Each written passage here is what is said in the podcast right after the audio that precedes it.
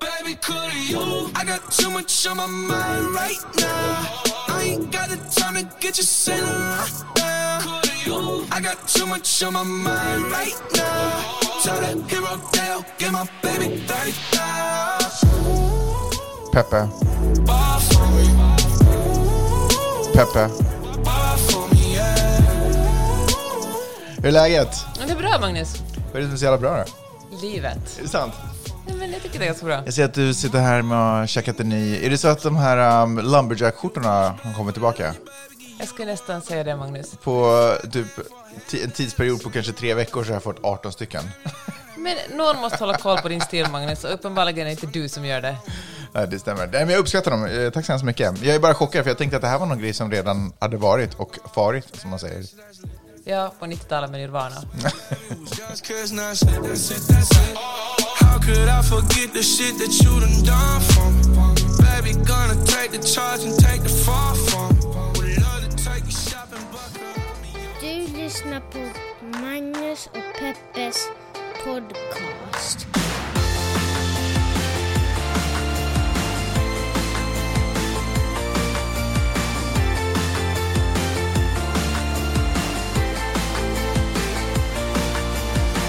Hallå gänget! Hoppas ni har det jättebra. Klockan är ett en eftermiddag här i Santa Monica och eh, det är ju bara en vecka kvar, knappt, så, så är vi i Sverige. I Norden. The. Scandinavia. Kommer det att gå? Corona Paradise. Alltså, vårt flyg, flygbolag försökte ju ta oss till Norden, men ville inte ta oss hem igen. Nej. Alltså, jag fick en... Det är hela... Men är det Gud som talar genom flygbolaget här nu? Nej, det tror jag verkligen inte. Det, det är tysken som talar genom Lufthansa. Nej, men de har ju hållit på att flytta våra biljetter liksom. Några timmar hit, Härsan några tvärsan. timmar dit. Ja. De bara, om det är okej med dig, En tryck på okej. dit och en Och, eh, slankan dit. I början kollar man ju på de vill och sen bara, ja, ja, det är okej. Men just den här gången, efter att ha sagt det är okej några gånger, så dubbelkollade jag hur de egentligen ville skjutsa oss från Stockholm till LA i januari. Och då hade de liksom tagit bort flyget mellan Stockholm och München Mm. och ville att vi skulle flyga från München raka vägen till LA. Ja. Och jag vet liksom inte hur vi skulle transportera oss från Stockholm till München. Och så ringde jag och eh, Hoppa jämfota kanske? jag vet inte. Men så ringde jag och försökte få dem att att liksom ändra på det här. De var faktiskt supertrevliga och svarade telefon och allt, vilket man är ju tacksam för det lilla. Ja. Och att någon ens svarade i telefon, Jag att du kom fram. Alltså jag var ju superglad att tala med människa. Ja. Och, eh, men så ändrade hon det och, och liksom fixade så att vi verkligen kommer att komma hela vägen via Frankfurt den här gången. Men när samtalet höll på att ta slut sa hon så jätteglatt att vi kommer inte att ta en avgift för att ni ville ändra era biljetter. Vilket i och för sig är schysst. Ja, men vadå, vadå jag ändrar? Jag har väl inte gjort någonting. Nej. Jag vill ju bara komma fram. Men, eh, men det, är gratis, det var gratis, Magnus. Bra. Deras, deras misstag var gratis. Underbart. Så eh, nu är vi säkrade en ditresa och en eh, hemresa. Spännande att komma tillbaks till Skandinavien. Vi, kunde, vi brukar ju åka på somrarna, Mm. men vi kunde inte det här, år, det här året. Så det väl, var vi förra året i, Mm. i Finland? Förra julen? Ja. Var det? Eller vi var i december, några veckor tror jag. Firade jul här har jag ändå för mig att vi Ja, gjorde. det gjorde vi. Ja, skitsamma. Så det är ju ändå ett, över ett år sedan man har varit... Liksom, hur har länderna förändrats? Är man nyfiken Spännande på. att se, fast vi kommer inte att se så mycket eftersom Nej. alla har covid. Alla har covid, men det har inte hindrat folk att ge sig ut i julruschen utan Jaha. att skydda sig eh, på något sätt. Nej, men i Sverige tror man inte på munskydd. Nej. Nej det, det, spi- det finns ju rykten som säger att det till och med är för skadligt att ha munskydd. Eh, ja, apropå det så har jag också hört, apropå konspirationsteorier, fan ska vi snacka lite konspirationsteorier? För apropå det så har det, det här QAnon också spridit sig till Europa, eller det börjar få fotfäste, skriver Svenska Dagbladet, att QAnon börjar få fotfäste i, eh, i Europa också. Eh, Jag menar, vi kör alltihopa 2020 tycker jag. Varför inte? Kan vi inte bara, vi lämnar, vi, och, men sen kan, jag- tycker jag att vi gör det här löftet, att vi lämnar dumheterna vid, vid liksom, Porten till vid 2021. porten till 2021. Men nu bara all in med dumheter här och sen så 2021, så då kanske vi kan vara lite sansade igen. Alltså, jag har ju på att skriva en krönika om Qanon, så jag läste också den artikeln du hänvisar till. Och det är ju, för er som inte är så bekanta med dem, är det en, eh, en rörelse, eller en sekt nästan, alltså, som fick sin början för några år sedan, ursprunget ur Pizzagate. Och där tror man i alla fall så här att eh, det finns något som heter The Deep State, som är det ondskefulla statstjänstemän som vill äta upp barn och ha sådana här pedofilnätverk. Och eh, Donald Trump, han är, han, är, han är president, men han är också tillsatt för att eh, motverka det här. Han är, sitter nu liksom, han kommer in, lämnar sin framgångsrika business, stiger in i Vita huset för att montera ner de här ondskefulla människorna som vill eh, dricka bebisblod och ha sex med barn. Och eh, Q är en högstående tjänsteman och för att förmedla till de här anhängarna av Qanon att allt är okej så lägger han ut små, små sådana Q-drops, heter det, små meddelanden som bara Qanon kan tyda. Det kan vara en bild liksom Vänta, en... han lägger ut det som bara han själv kan tyda? Det är bara som hans anhängare kan Ja, tyda. ja. Alltså om man är med i Qanon förstår man vad det betyder egentligen. Medan vi Mm. andra som inte har nått den nivån ännu, vi tror att det bara är vanliga bilder eller vanliga meddelanden. Eller, Det här är en sorts level of matrix på något Ja, sätt. exakt vi, det. vi har inte tagit pillret och kan därför inte se klart. Precis. Och till, det här är också en sån här antisemitisk eh, grupp människor. De, för det finns någonting här att, att det är judiskt att på något sätt dricka spädbarnsblod. Det är liksom Mm. som, är- alltså den här myten rörde sig redan under andra världskriget och säkert tidigare också. Så. Och till saken hör att, att många så här kändisar, till exempel Chrissy Teigen och John Legend, de är också med i den här, och en massa, massa andra så här, skådespelare och musiker är tydligen med i den här eh, barntrafficking-sekten och då vill eh, Qanon-anhängarna ha, ha bort dem och liksom avslöja dem. Visst är det vansinne? Det var någon Men- pizzeria som var inblandad i det här också. Ja, var men det började i Pizzagate och det hade inte med Hillary Clinton att göra inför eh, valet mellan Donald Trump och, och eh, Hillary Clinton. Och eh, då sa man att det var Hillary Clinton som hade, och tillsammans med sin man Bill Clinton, de hade liksom var delaktiga i en sån här barntrafficking i, i källaren på en pizzeria i Washington DC. Och eh, det finns ingen källare för det första överhuvudtaget i den här pizzerian, så de pekades ut. Men folk trodde så allvarligt på det här att, att en beväpnad man faktiskt tog sig till den här pizzerian och ville skjuta sig igenom den för att rädda de här barnen som fanns i källaren som inte existerar. Mm. Jag kommer ihåg att vi pratade om det tidigare. Men, Man eh, vet ju inte vem Qanon är förstås, om det ens är Q någon. som han kallas, Anon är följeslagarna. Just det, om det inte är så att det kanske inte ens någonsin har funnits en sån typ. Nej, men det här är ju en, en konspirationsteori. Men eh, det är ju obehagligt att den sprider sig så. Alltså, jag vet att, att Twitter och Facebook håller på att stänga ner och, eh, och Instagram håller på att stänga ner konton och, och, liksom, och personer som säger sig vara Qanon hela tiden. Men, men i somras gjorde The Guardian en, en eh, forskare omkring det här och då hade de liksom sammanlagt 15 miljoner anhängare. Nej, i 15 olika länder. Nu, fan, nu, ska jag inte, nu ska jag inte säga fel. I 15 olika länder hittar de i alla fall Qanon-anhängare och, och grupper. Mm. Det är ju och, inte eh, 15 miljoner nödvändigtvis. Nej, men låt mig säga, det tycker jag är lite intressant. Att, ska jag säga hur många som... som ehm, mm, 4,5 miljoner följare i 15. Men det, alltså det är ganska mycket folk ändå som tror på det här. Och, vet du, och det är ganska många kvinnor som har gått på det här. Och jag, jag tror att det handlar om att man, för det första är en, en osäker tid. Alltså jag menar, det är pandemi, det går ekonomiskt dåligt för många, för många länder.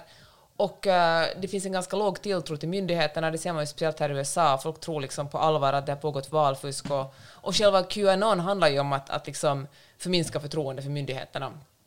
Och i såna, i såna tider tror jag att man extra mycket vill ha någonting, man vill, man vill ha tydliga svar, man vill inte höra att det är slumpen eller så gick det nu, man vill ha tydliga svar, man vill att det här är eller ett tydligt svar på alla frågor man har. Och om det dessutom handlar om att rädda barn, alltså vem vill inte gå med i en grupp som handlar om att, att rädda barn från pedofili? pedofili? Och därför folk, det väcker så mycket känslor hos folk, den här konspirationsteorin.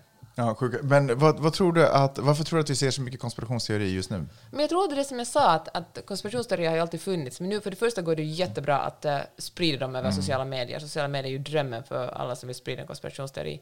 Men också för att världen är så osäker just nu, och man vill ha, man vill ha de svaren som tillfredsställer en. Man vill, ha liksom, man vill inte att, att ett, ett virus bara ska dyka upp och, och liksom sätta hela världen i, i lockdown, utan man vill veta en förklaring om att jaha, det är ett laboratorium i Kina som avsiktligt tog fram det här. Det låter ju mycket mer logiskt än att det bara ploppar upp någonstans ifrån ett virus. Eh, nej, det låter inte dugg logiskt faktiskt i mina öron. Nej, men i många människors öron Mm. låter det mer logiskt. Och jag tror verkligen det att man vill ha liksom något ramverk för sin egen verklighet. Mm.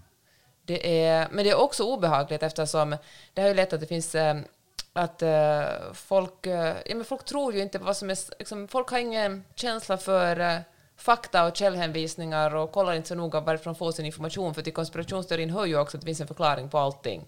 Vad- Vilken fråga man än ställer finns det en förklaring. Om man säger så här att men, men det låter helt sinnessjukt, och då säger man så här att ja, Q vill att du ska tycka att det låter sinnessjukt, för du är inte redo ännu att stiga in i det här. Det blir liksom, man kan gräva under det hur som helst och det, liksom man, ja, för det går inte att komma ut för det finns alltid en förklaring till varför, varför det är på ett visst sätt. Liksom. Precis. Jag sa ingenting där egentligen. Nej, men jag höll med dig i alla fall, för du är ändå man. Nej, så du eh, kommer ut med en krönika om det här snart kanske? Ja, vi får se om tidningen publicerar den eller inte. Det Ja, vet men- man ju aldrig. Annars vi- skicka in det som en insändare. Annars kommer den på din blogg, eller?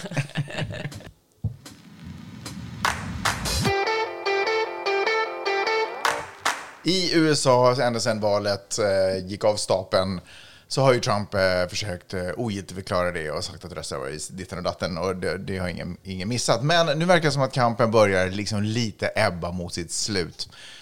Ingenstans eh, i någon av de, eh, vad heter det, som han har tagit fram till en domare eller något sånt, så har det gått igenom eller att det skulle visa sig att det skulle vara något fusk någonstans. I Wisconsin så räknar man om rösterna. Eh, och i och för sig, där hade Trump rätt. rätt. Det hade räknats fel. Eh, dessvärre inte till Trumps fördel. Eh, så att, eh, jag tror att Biden fick, eh, vad var det, 10 stycken, mellan 10 till 100 stycken röster till. Vad tittar du på mig sådär? Alltså jag sa 80 stycken precis innan vi började spela in det här. Ja, men sa du inte också 10? Ett tiotal sa jag. Tiotal. Strunt samma. Men i alla fall inte jättemånga, men lite mer. ja.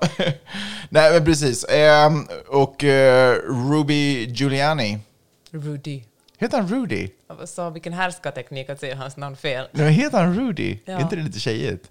Rudy? Det är inget fel på att heta något tjejnamn. Nej, ju- när man är en, eh, en, eh, en macho-advokat så är det väl lite fel.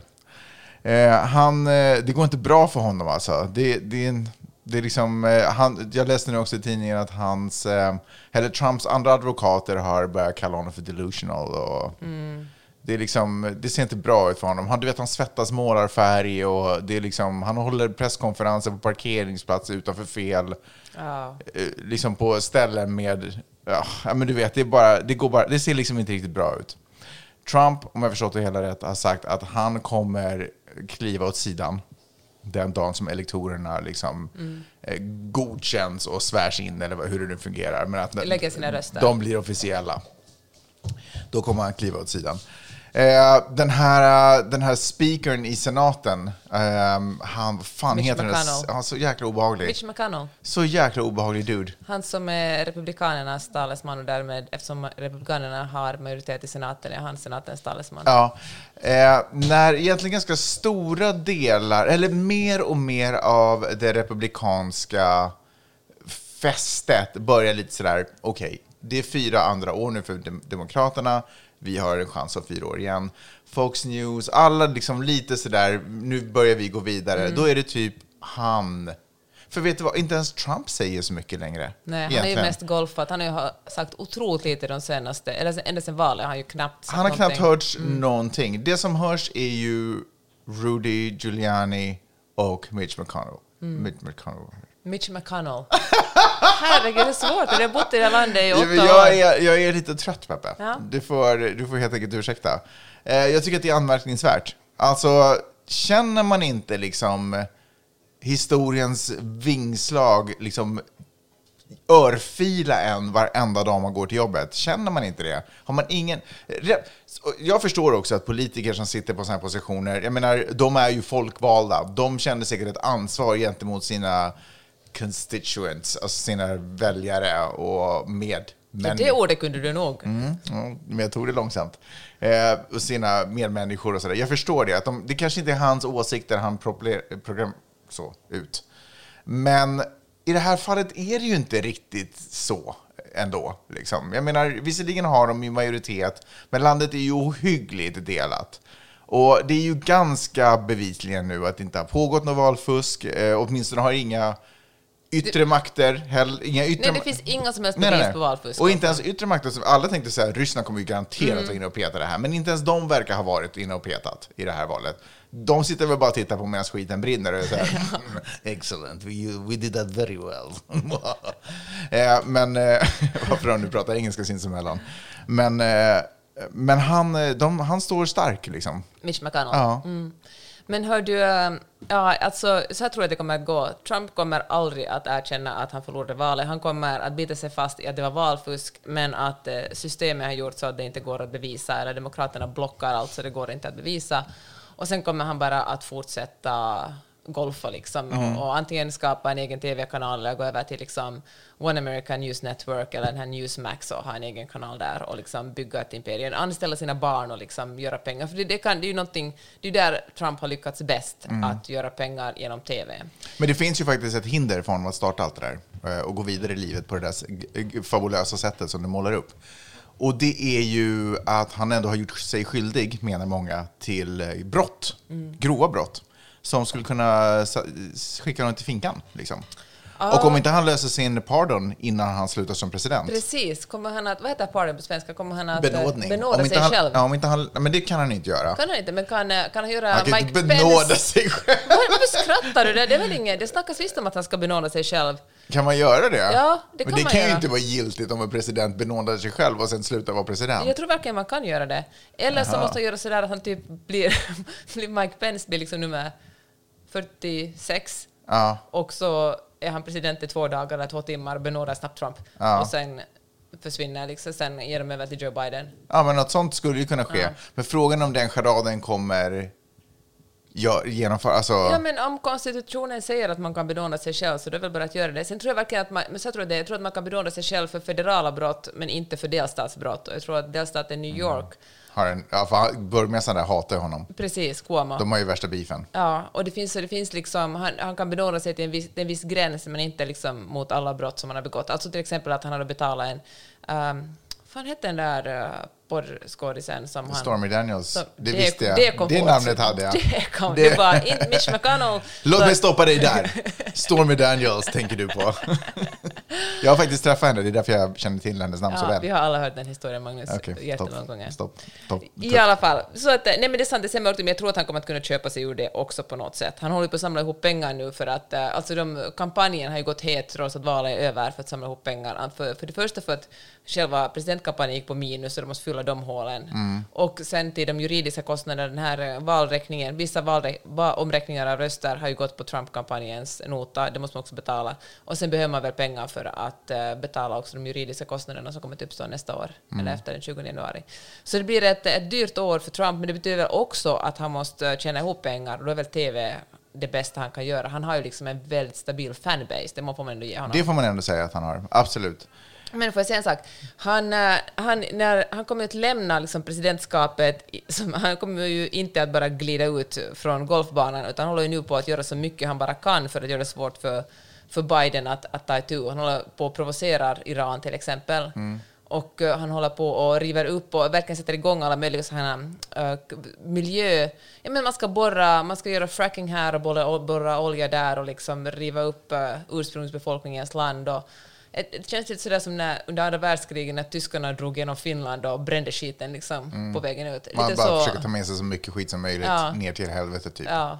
Han har ju också gjort tillåtet för eh, fängelser, alltså avrättning då.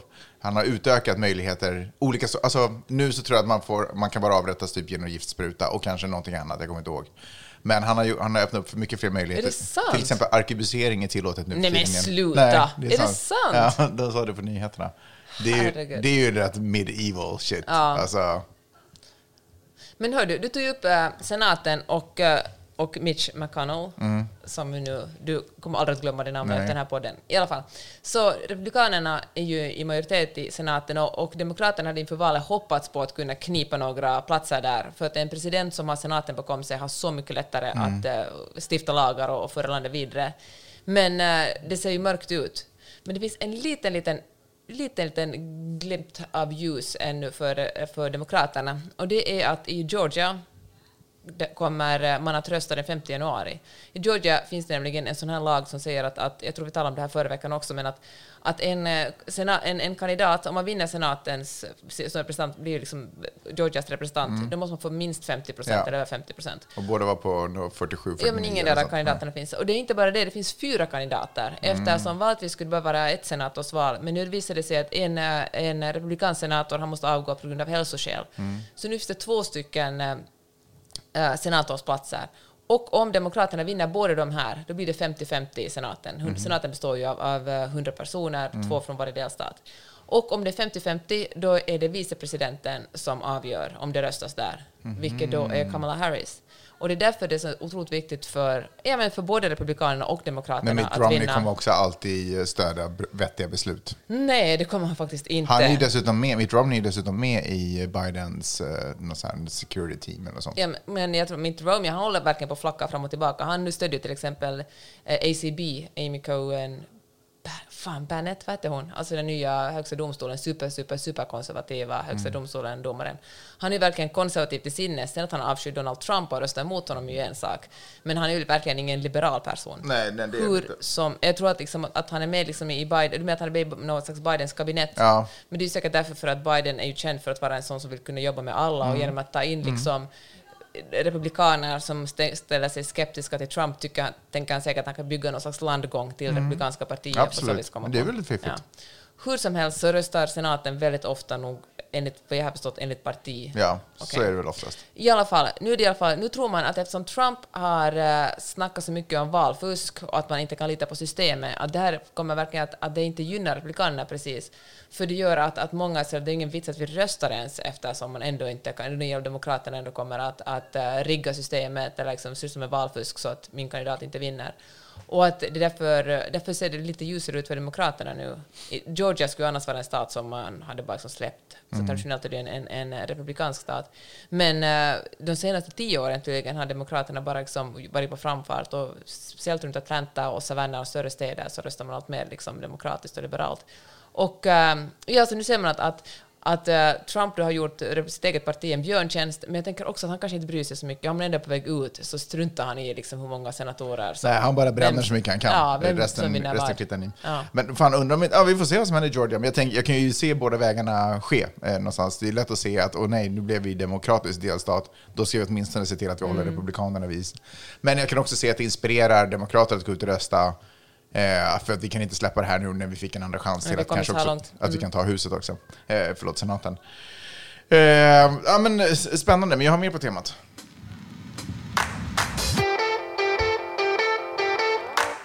Landet är ju delat 50-50 så gott som, som, vi, som vi känner till som vi har pratat om. Så stora frågan är hur ska Biden göra nu då för att ena landet och kanske också få med sig senaten och göra så att det blir en liten, liten positiv vändning.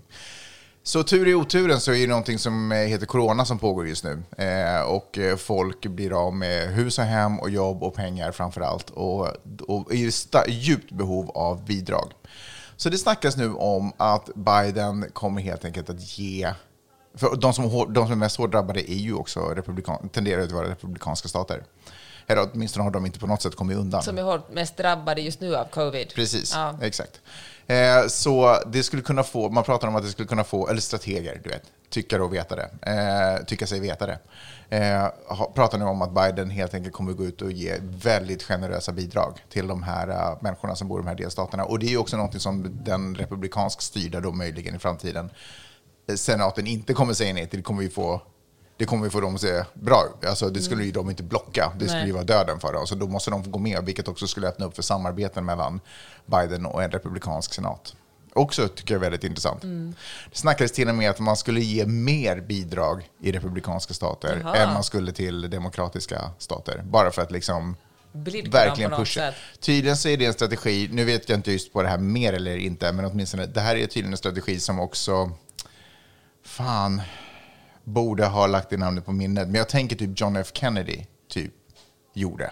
Mhm. Eh, vid, eller om det var, skitsamma, fuck jag kommer inte ihåg, men det var en tidigare president Köpte folks kärlek liksom. köpte folk kärlek, precis. Eh, det, pass- det låg bra i tiden, något, något dumt hade hänt, folk var i behov av stöd och bara pumpa ut stöd Mm. till, de, till de svagaste staterna och bara oj shit, den här människan är ändå kanske för oss och vill oss väl. Demokraterna har jobbat länge, eller hela hösten, för ett sånt här bidrag, i inte bara till republikanska delstater utan till hela landet, på typ tre biljoner. Allt känns som man skulle tala någon slags Kalle Anka-språk när man säger biljoner, Mm. men det är verkligen sådana hisnande summor. Gazillions. Men det har eh, republikanerna blockat, de har sagt att det är alldeles för mycket, USA har inte råd med det och föreslagit att eh, man bara skulle ge en biljon då.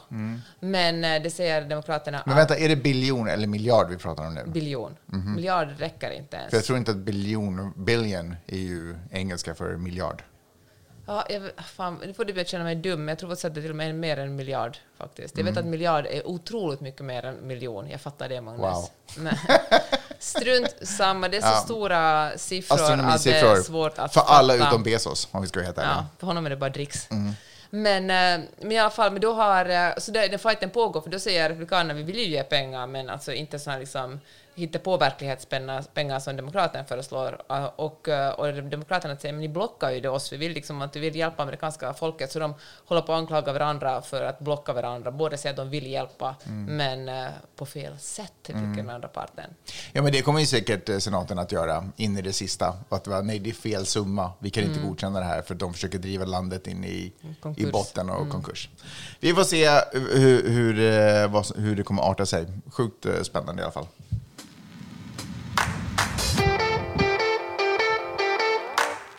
Nu ska vi snacka om Rebecca Stella. Vi var ju på hennes bröllop. Har du, har du starka minnen av det? Det var en väldigt rolig fest. Det var faktiskt en jäkligt rolig fest. Vilket fall som helst, förutom att hon ibland har bröllop så har hon också programledare för Paradise Hotel. Men anledningen till att jag vill prata om henne idag är för att hon har hamnat i blåsväder. Hon har ju sitt eh, sminkmärke, eller beautymärke kanske det heter, Rebecca Stella Beauty. Beauty. Rebecca Stella Beauty. Och hon hamnade för ett par veckor sedan i blåsväder. Eh, och lite kort bakgrund, och jag ber om ursäkt, jag, jag kan, har inte alla detaljer, jag förstår inte smink till 100%. Du är liksom för mycket snubbe för att förstå smink. Nej, det inte, handlar inte om det, utan det handlar om att jag bara inte har levt i den världen så otroligt länge. Faktum är att på grund av att jag har klippt väldigt mycket poddar så har jag ändå ganska bra koll på väldigt mycket. Jag vet till exempel vad en C-curve är. Det har, Det- ingenting med smink, det det- det, det? det har ingenting med smink att göra, men det har med eh, naglar. Du vet, de som vill ha långa naglar, Ja. om man C-curve, det vill säga att de, de böjer sig som ett C, så då är, det, då är det extra och supersnyggt och coolt. Där ser man. Anywho's. Rebecca Stella Beauty och Rebecca Stella själv som person hamnade i blåsväder för ett par veckor sedan då hon eh, fick frågan helt enkelt i sin nya sminkkollektion eh, om varför hon inte har färger som också fungerar för svarta eh, kvinnor, eller kanske män, vad vet jag. Eh, och det var väl kanske inte så mycket det som var blåsvädret, utan blåsvädret hamnade hon i på grund av det svar hon gav, nämligen att det är inte är en köpstark marknad, helt enkelt. Det här gjorde folk väldigt upprörda därför att de tycker att eh, det går nog att liksom eh, ta väldigt mycket av svart kultur och, och sälja mycket med svart kultur, men sen när det kommer till att behandla dem som en köpkraft, då, då är det inte stort och viktigt nog.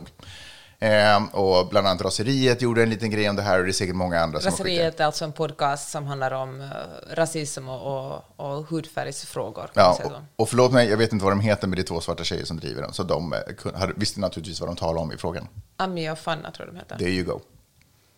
Eh, och, och Rebecca har också på sociala medier fått eh, mycket hat förstås, men också väldigt mycket konstruktiv, konstruktiv kritik. Men det jag tänkte prata om, det jag tänkte, egentligen tänkte lyfta upp var vad som hände sen. För efter då att Rebecca hade fått eh, den här frågan och hon hade gett det här eh, plumpa svaret eh, och kritikstormen kom så publicerade hon bland annat detta på sin egen personliga Instagram. Jag vet att hon också gjorde det på sin, på sin liksom business Instagram och sådär. Och hon har dessutom också pratat om det i podden nu, senaste avsnittet som jag också klippte åt dem. Ehm, så obviously full disclosure, disclosure, jag är hennes kompis, men det här handlar inte riktigt om vår vänskap, utan det här handlar om hur hon, hur hon hanterade krisen helt enkelt. Så jag tänkte läsa lite om det svar som hon gav. Är du med? Gör det? Till er som med rätta har reagerat eller blivit sårade. Jag ber om ursäkt för mitt klumpiga ogenomtänkta kommentar i Instagram stories häromdagen och eh, vårt, eh, om vårt sortiment av concealers. Många har reagerat på att vi har eh, tre färger och saknar mörka toner och på sättet jag uttryckte mig på när frågan kom på tal. Så spolar jag fram lite här. I ett första steg kommer jag att bjuda in flera av dem som kritiserat eh, att komma mer med feedback till oss om, som varumärke, både om produkterna och marknadsföringen.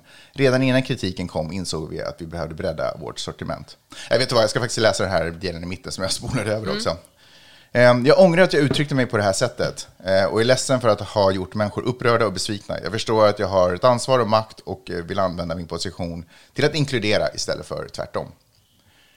Klockrent. Det var väl ändå ett jättebra svar. Det var ju absolut ett bra svar. Sen så är det naturligtvis vissa har kanske inte accepterat det här svaret, men andra har. Men åtminstone så har hon förklarat vad hon, vad hon tycker och tänker och hur hon ser på det här. Och vet du, så här- vad, är, vad, är anmär, vad är anmärkningsvärt här? Att hon blixtsnabbt så att eh, hennes kritiker hade rätt och, eh, och sa att hon, kommer, att hon har lärt sig någonting av det här.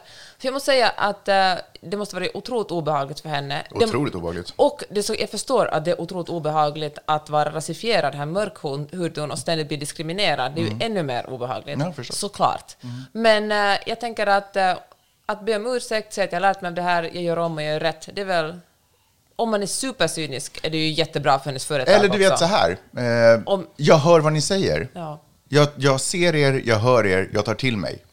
Ungefär de, de sakerna Mm. är det det hon signalerar. Och det är väl oftast det man vill när man, du vet, eh, alltså, du vet, på, på alla nivåer. Fast det är hemmet här, hörni, det är skitigt här. Eh, om folk bara går vidare eller bara, ja men städa då, eller bara skjuter Mm. tillbaka. Så det blir man ju, alltså det, det löser ju inte. Men om folk är så här, bara det att, att våra barn eller någon eller jag är så där, jag hör dig, jag ser dig, jag fattar, jag ska, jag ska ta tag i det här, jag ska försöka göra bättre. Eller och göra bättre. Eller oj, jag fattar inte att jag gjort någonting fel, men tack för att du poängterade. Du vet, ett erkännande. Ja.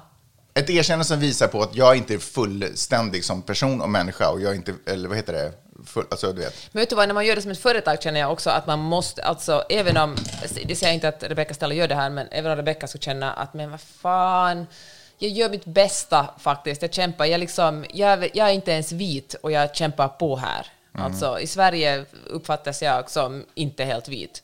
Och jag kämpar på här, fan vad ni håller på och kritiserar mig. Så det, då knyter man väl ändå sin lilla knytnäve och håller det inom sig och utåt säger man jag ber om ursäkt, herregud det blev fel, jag gör bara mitt bästa och jag ska försöka, jag tar till mig er kritik. Man kommer över sin egen lilla ångest och så försöker man sätta sig in i någon annan människas situation. Precis, för kan, det kan man ju känna, någon kritiserar en, det är ju aldrig trevligt att bli kritiserad. Det, det är ens första spontana reaktion är att slå tillbaka, tänker jag.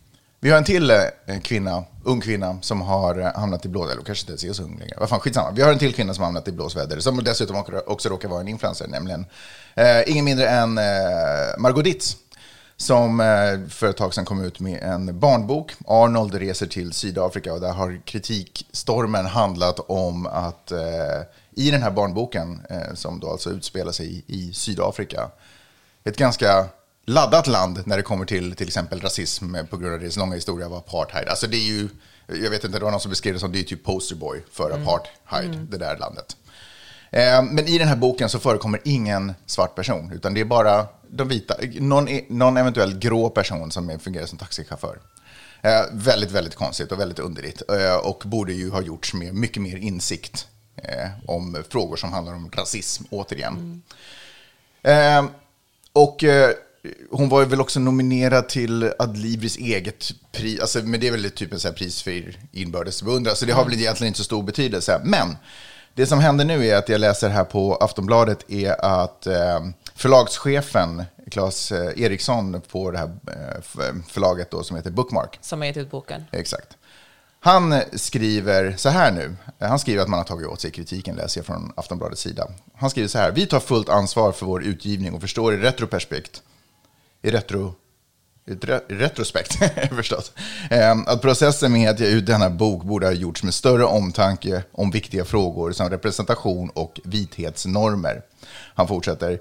Vi inser att vi, trots eh, att vår avsikt med den här boken aldrig var menat att göra skada, har en passivitet eh, under utgivningen och en oförmåga att se över våra egna perspektiv. Och att vi därmed inte har lyckats med att skapa en bok som skulle kunna inkludera på ett annat sätt.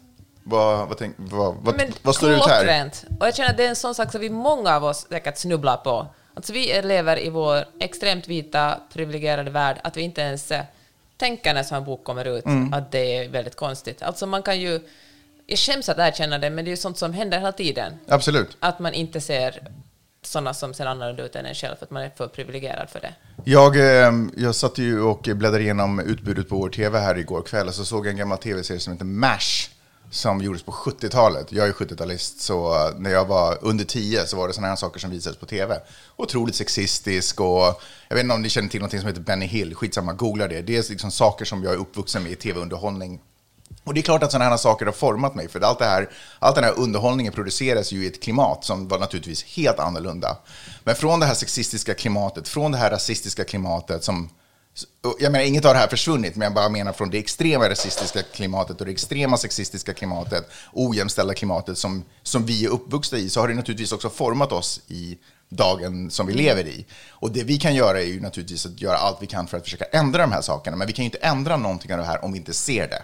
Eller om vi vägrar ta ansvar för, vägrar ta ansvar för det, blockar ifrån oss och låtsas som om ingenting skulle ha hänt. Då kommer vi aldrig kunna ändra någonting. Och då måste jag då säga att både Rebecca och Margot har ju varit väldigt, eh, på något sätt sett sin makt, och i och för sig det var ju Bookmark som gick ut med det här svaret, inte Margot själv, Mm. men i alla fall sett sina plattformar och förstår att de är personer som når väldigt många människor och, som, eh, och därför är det viktigt att eh, ta ansvar när det blir fel. Absolut. För jag tänker att, att folk, andra människor lär sig ju av Alltså det att de gör misstag gör ju att andra människor lär sig. Mm. Man kan följa med i den processen, följa med hur argumentationen går och liksom se saker man kanske aldrig hade sett utan att någon annan måste snubbla. Och misstaget är inte döden. Det är inte misstaget som är fel. Det är reaktionerna på misstaget som, man alltid, som alltid är det som orsakar liksom, skandalen som gör att det blir en stor grej. För alla gör misstag, det är inte det det handlar om. Det handlar om, kan, visar jag att jag, kan, jag, kan, jag se, kan jag visa att jag har sett det? Och kan jag visa att jag ger det ett erkännande? Och kan jag visa att jag också respekterar människor runt omkring mig? Och, kan jag, och jag vill att ändra det här. Det är ju det som på något sätt, de signalerna eh, är ju de som, som man behöver för att samhället ska kunna ta en, en bättre vändning. Alla gör misstag, 100%, hela tiden, alltid. Så är det. Det har ju hänt en tredje grej. Eh, här. Du har ju varit i blåsväder till exempel med Hufvudstadsbladet i en fråga som handlar om jämställdhet, som handlar om lika lön för lika arbete. Vi behöver inte gå in på detaljer kring det, det är ingen som har missat det. Eh, det har publicerats artiklar, du vet, överallt. Men jag tänkte att jag skulle läsa upp den senaste, det senaste svaret som egentligen Ska vi bara hoppas att det är det sista svaret, för jag är verkligen så trött på att uh, tala om mitt personliga arvode. Ja, jag fattar det. Men, eh, men vilket fall som helst, jag ska läsa upp det senaste svaret som skrevs på en insändare som inte var skriven av dig, utan som var skriven av andra journalister. Eh, bör vi nämna dem? Ja, men uh, Jeanette Björkqvist och Lina Laurent. Mm. Eh, otroligt duktiga journalister i, i Finland, eller i världen, men verksamma i Finland. Eh, och de skrev, in, de skrev en insändare till Hufvudstadsbladet. Och här är då vad jag antar är chefredaktörens andra inlägg i tidningen på den här frågan. Eh, och förhoppningsvis sista, innan hon börjar ägna sig åt golf eller någonting. Så här skriver hon. Eh, Peppe Öhmans inlägg, 30% sämre, som var det namnet som det blogginlägg hette, eh, var ursprungligen skriven som en krönika för HBL. Det, den, nej, förlåt, den var vi villiga att publicera i öppenhetens namn. Men efter, vänta, vi kommer in på, på det, detaljen här. Den var vi villiga att publicera i öppenhetens namn. Eh, men eftersom vår interna policy slår fast att vi då ska ha en chans att bemöta kritiken föreslog vi för Öhman att texten går som en insändare med tillhörande svar eh, på hennes påståenden. Det ville Öhman, tydlig, eh, tydligen, det ville Öhman tydligen inte. Eh, intressant liksom, formulering där. Det ville ty Öhman tydligen inte. Utan la istället ut texten på sin blogg utan att varsko oss. Efter det har flera HBL-anställda sakligt försökt bemöta Öhmans narrativ i olika kanaler. Det var en intressant upplevelse att märka hur svårt det är att tackla felaktig information som fått snabb och stor spridning på sociala medier med fakta. För faktum kvarstår. KSF Media idkar inte en könsdiskriminerande arvodes och lönepolitik, vilket också framkommer i branschtidningen Journalistens granskning av KSF Medias arvoden. Alltså, ingen signal på jag ser dig, jag hör dig. Ingen signal på att eh, vi är inte fullkomliga, här kan ha skett ett fel. Eh, ingen signal på att vi ska göra vad vi kan för att säkerställa att inget fel har skett. Utan egentligen en uppradning av dessutom typ lögner. Alltså det är inte ens sant. Alltså det som också är så anmärkningsvärt med den här texten är att vi lever ju som sagt i 2020. Det som finns på internet finns på internet. Har du skickat ett mail så har mottagaren svaret. Alltså de här, det här påståendet till exempel om att eh, det var vi, vill- den var vi villiga att publicera, din krönika. Det mejlet finns ju där det står att HBL inte var villiga att publicera den här krönikan. Att de sen bad dig skriva in, skicka in den som en insändare var ju en förfrågan från deras håll som man som antingen tackar ja till eller tackar nej till. Varför? Men alltså 2020, varför skulle, varför skulle man skicka in en insändare till en tidning när man har en egen plattform att skriva på? Varför skulle jag väl, alltså HBL är ju ingenting annat än en plattform i det här fallet. Det här är ju inte en nyhetsartikel, det här är ju en debattartikel. Och HBL är ju bara en plattform för debatt. HBL äger inte debatter. Det finns massa människor som publicerar debatter som inte hamnar på HBLs sidor. Det här är inget konstigt. Vad man väljer att för en debatt är ju upp till en själv. Och du äger ju en egen plattform, så varför i helvete skulle du göra det? Dessutom så är det så att den här bloggen och andra plattformar också har man möjlighet att gå in och svara på, vilket HBL också då eh, gjorde. Och de svaren kan man ju läsa om man tycker att de är öppna och, och Sakliga. sakliga. Eh, så vilket fall som helst, vi går vidare. Och den här formuleringen, det ville Öhman tydligen inte. Alltså, okej, okay, fine, whatever. Ni är ledsna och ni är arga, jag förstår det. Eh, och sen så fortsätter de. Efter det har flera, HBL, flera HBL-anställda sakligt försökt bemöta Öhmans narrativ i olika, Eh, i olika kanaler. Nej, det handlar om två personer, det handlar om Facebook och det handlar i en feministisk, eh, en feministisk grupp. Som två personer egentligen bara försökt mansplaina eh, sitt eget CV och varför lilla gumman inte ska ta sig illa vid sig. Att det finns nog folk som har det värre på jorden.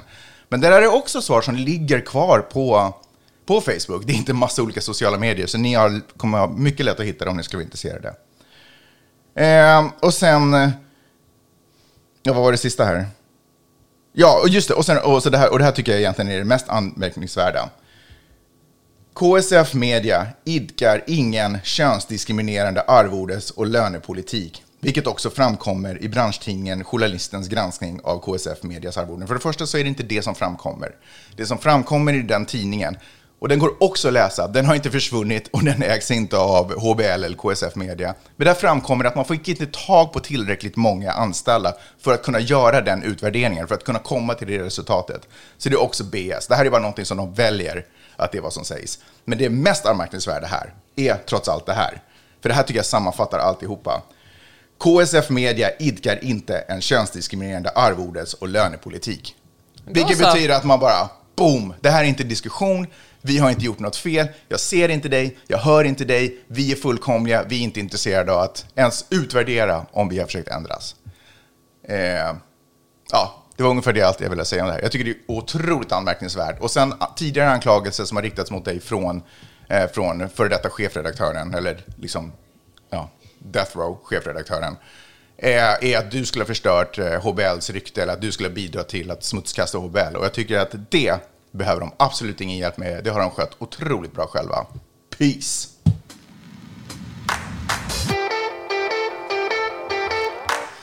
Jag skulle vilja tala om ytterligare en social media-plattform Mhm. som är relativt ny. Den har funnits eh, ett Snapchat. halvår ungefär. Snapchat heter den.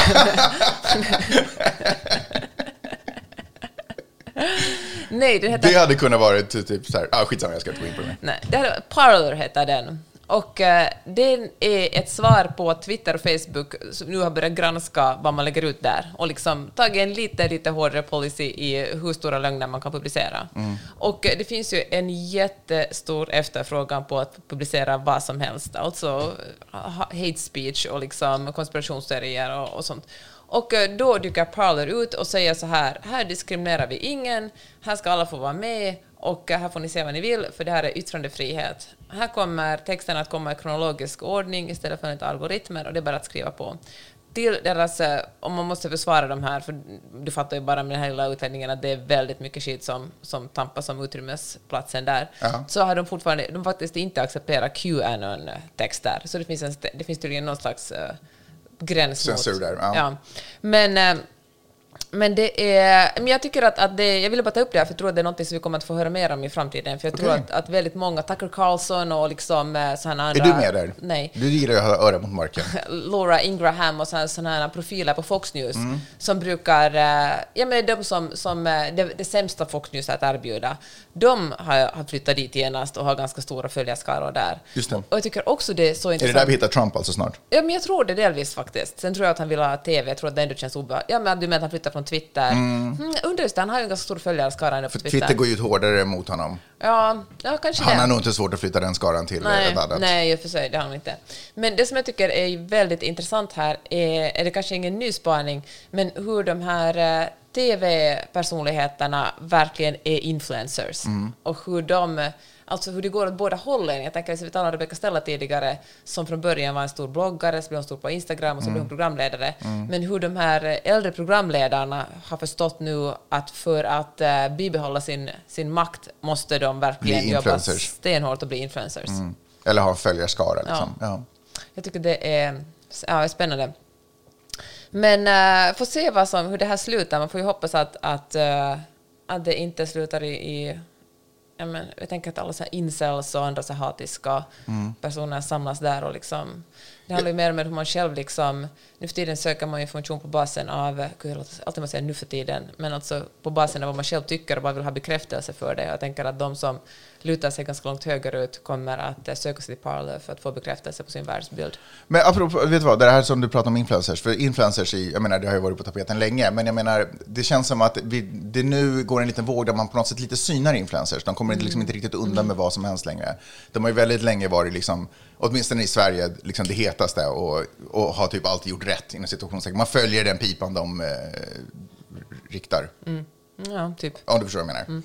Eh, Men att det nu liksom har börjat komma en liten sån här motreaktion där man börjar titta på vad är det här egentligen för, för typer av människor. Och jag måste säga att jag är lite orolig. Jag är lite orolig för influencers. Det finns influencers som till exempel har en, naturligtvis en enorm följarskara för att de kanske kan spela fotboll eller inte vet jag, duktiga på att laga mat, kockar kanske eller något liknande. Så att, du vet, att, det, att eh, influenserandet kommer från en skill eller någon form av något intresse. Men sen finns det också väldigt många influencers där ute just nu som, jag skulle inte vilja kalla dem för dussin-influencer, men de har på något sätt, de har alla samlats lite, lite kring mode, eh, lite kring eh, skönhet och, och sådana saker. Är det här lite kvinnohat nu? Nej, nej, nej, nej, nej, jag, nej, för det här är på riktigt en oro. För jag bara tänker att för tiden kommer ju komma då allt det här är över och det är någonting annat och nytt och hippt och coolt som man ska följa. Och då är jag lite orolig för många av de här influencer, influencersarna som liksom inte har kanske någonting att luta sig bakom, luta sig tillbaka tänker att på. om ens enda skill är utseendet. Ja, eller att ha schyssta bilder till, eh, på sitt utseende och sådär. Och jag menar, det, det, funkar ju nu och det är en grym skill. Och jag tänker att många av de här, liksom, inte desperat, men många försöker, och nu låter det som att jag pratar om Rebecca Stella, men för mig är hon kanske lite på annorlunda nivå. Och hon dessutom jobbar på att utveckla en, en annan skill och du vet, på, på ett annat sätt. Men det finns många andra som bara, ja, men hastigt, vi försöker få igång lite företag, v- v- liksom driva det här som de här följarna som jag har och försöka göra någonting. Men, men känns inte liksom så här grundat på ett tungt sätt och, och ordentligt gjort. Liksom. Och kanske kommer från att man tycker om smink och skönhet och kläder och sådana saker, men kanske inte riktigt eh, nödvändigtvis en talang kombinerat med en passion och ett driv på det. Förstår du vad jag menar? Alltså, förstår vad du menar. Det är inte Coco Chanel eller du vet som, som bara visionär på något sätt, eller, utan det är ja, men det här funkar just nu, vi kör. Liksom. Men din egen, jag vet vad din egen teori är, hur det kommer att gå för dem. Det var ju det. Att de kommer att gifta sig rikt. Ja, ja, just det. Ja, men det, det är ju alltid en utväg förstås. Nej, men jag vill inte... Nej, men alltså jag... Jag tycker att det är, otroligt, det, är, det är intressant. Jag tycker att det här är otroligt intressant fenomenet influencers och ka- olika kategorier. Och det är fel att bunta ihop dem alla som en sorts människor för att det finns... eh, Precis som Rebecca Stella så är till exempel Bianca, Bianca Ingrosso på en helt annan nivå. Alltså helt andra skills än vad till exempel många andra har. Och jag, jag är orolig för att... För du vet, när man, är, när man är 45 så är man inte lika spänstig i kroppen längre. Man, alltså, då måste man ha någonting annat att luta sig mot. Det finns en anledning till varför jag inte står framför kameran längre. Varför jag jobbar bakom, bakom micken. Hörni, ehm, är vi, är Jag vi tror klara jag var där? klar för den här gången. Ja. Fan vad kul att ni är med oss. Ja, men det tycker jag också. Nästa gång vi hörs kommer vi att höras från Stockholm. Ja, just jävlar. Ett kallt och blåsigt och vad jag inbillar mig är slaskregnigt eh, i vågrätt riktning regn. Vet du, det det faktiskt bli. Min kompis, eh, Yes. eller vår Nailed kompis it. Tamara hade tagit en screenshot på vädret i Stockholm. Hon sa att hon kommer att, att följa oss när vi åker. Det är en asshole move att göra. Visst är det det? Det, det är inte cool alltså. Mycket skratt-emojin. Det är fräckt. Jag har ju ingen eh, vinterjacka än. Jag har en nödsituation som jag kan ha den. Men jag tänker att jag ska gå dit och känna av exakt hur kallt det är först innan jag går och köper den. Och sen tar vi den tjockaste. Sen tar jag den tjockaste. Hörni, tack så hemskt mycket för att ni lyssnar på den här podden. Jag Ja. uppskattar ert stöd och jag måste också säga att jag tycker att det är fint. Du, eh, jag menar, jag förstår att det är under din värdighet att kommentera saker som händer runt omkring dig från det där mediehuset. Men jag vill ändå, eh, jag känner att jag ändå måste säga någonting och föra ordet framåt. Vet, har du märkt också, det finns ju alltid ett visst antal gubbar som, eh, som ni vet vem ni är, som Ja. följer mig i alla sociala medier och kommenterar på min blogg ibland. Och har gjort det liksom tio år tillbaka och de dyker alltid upp när det sker några kontroverser. Mm. Men de blir alltid jättearga när du försvarar mig. Ja, men, Vad beror det på? nej, men det är därför att de eh, tycker inte om att bli motsagda. De tycker inte om... det också att det är lite, lite värre när en man ser emot dem för de värderar kvinnor så lågt? Ja, men vet du vad? Alltså, jag har... Det här är... Alltså, fan, du, vet, det här är ju egentligen ett helt kapitel. För psykologin bakom det här för mig är roande. Eh, hur, hur man blir så stressad. Jag menar, de här männen upplever sig säkert som någon form av alfa, för de har blivit otroligt pampered på sina företag och folk har, mm. och om vi nu bara pratar HBL och de här typ ledarskribenterna så, eh, vad fan, det var, någon, det var någon som skrev den här över överrespekten till medelmåttiga män, eller vad fan mm. var det de mm. skrev? Ungefär så är det. Att de har fått så otroligt mycket kärlek så det har liksom lite stigit dem åt huvudet. Så de, de tror att de med, med lugn och reson, jag tror att jag sa det här förra veckan också, kan gå in och på något sätt bara mm Eh, tala, tala sak, berätta hur, hur landet ligger. Men egentligen om man tittar på vad de egentligen skriver så är det otroligt nedvärderande och nedlåtande. Mm. Och det är egentligen ett sätt att dominera. Ja, det och det. fuck det, man dominerar inte med det går inte. Men liksom. vet du vad? För mig, det är under min värdighet att tala om det här. Ja, jag vet, jag vet, jag vet, jag vet, jag vet. Men det, det, kan jag, det kan jag helt säga, det är inte under min värdighet. Så keep it coming. Alltså, jag äter er, jag kommer äga er allihopa. Tills ni inte har något jobb längre eller någonting annat spännande händer i era liv. Hörni, eh, men synd att sluta på den här tonen. Jag vill ju sluta på en positiv ton. Uh, vi hörs. Vi hörs nästa vecka. Tack för att ni lyssnade. Puss och kram, hej.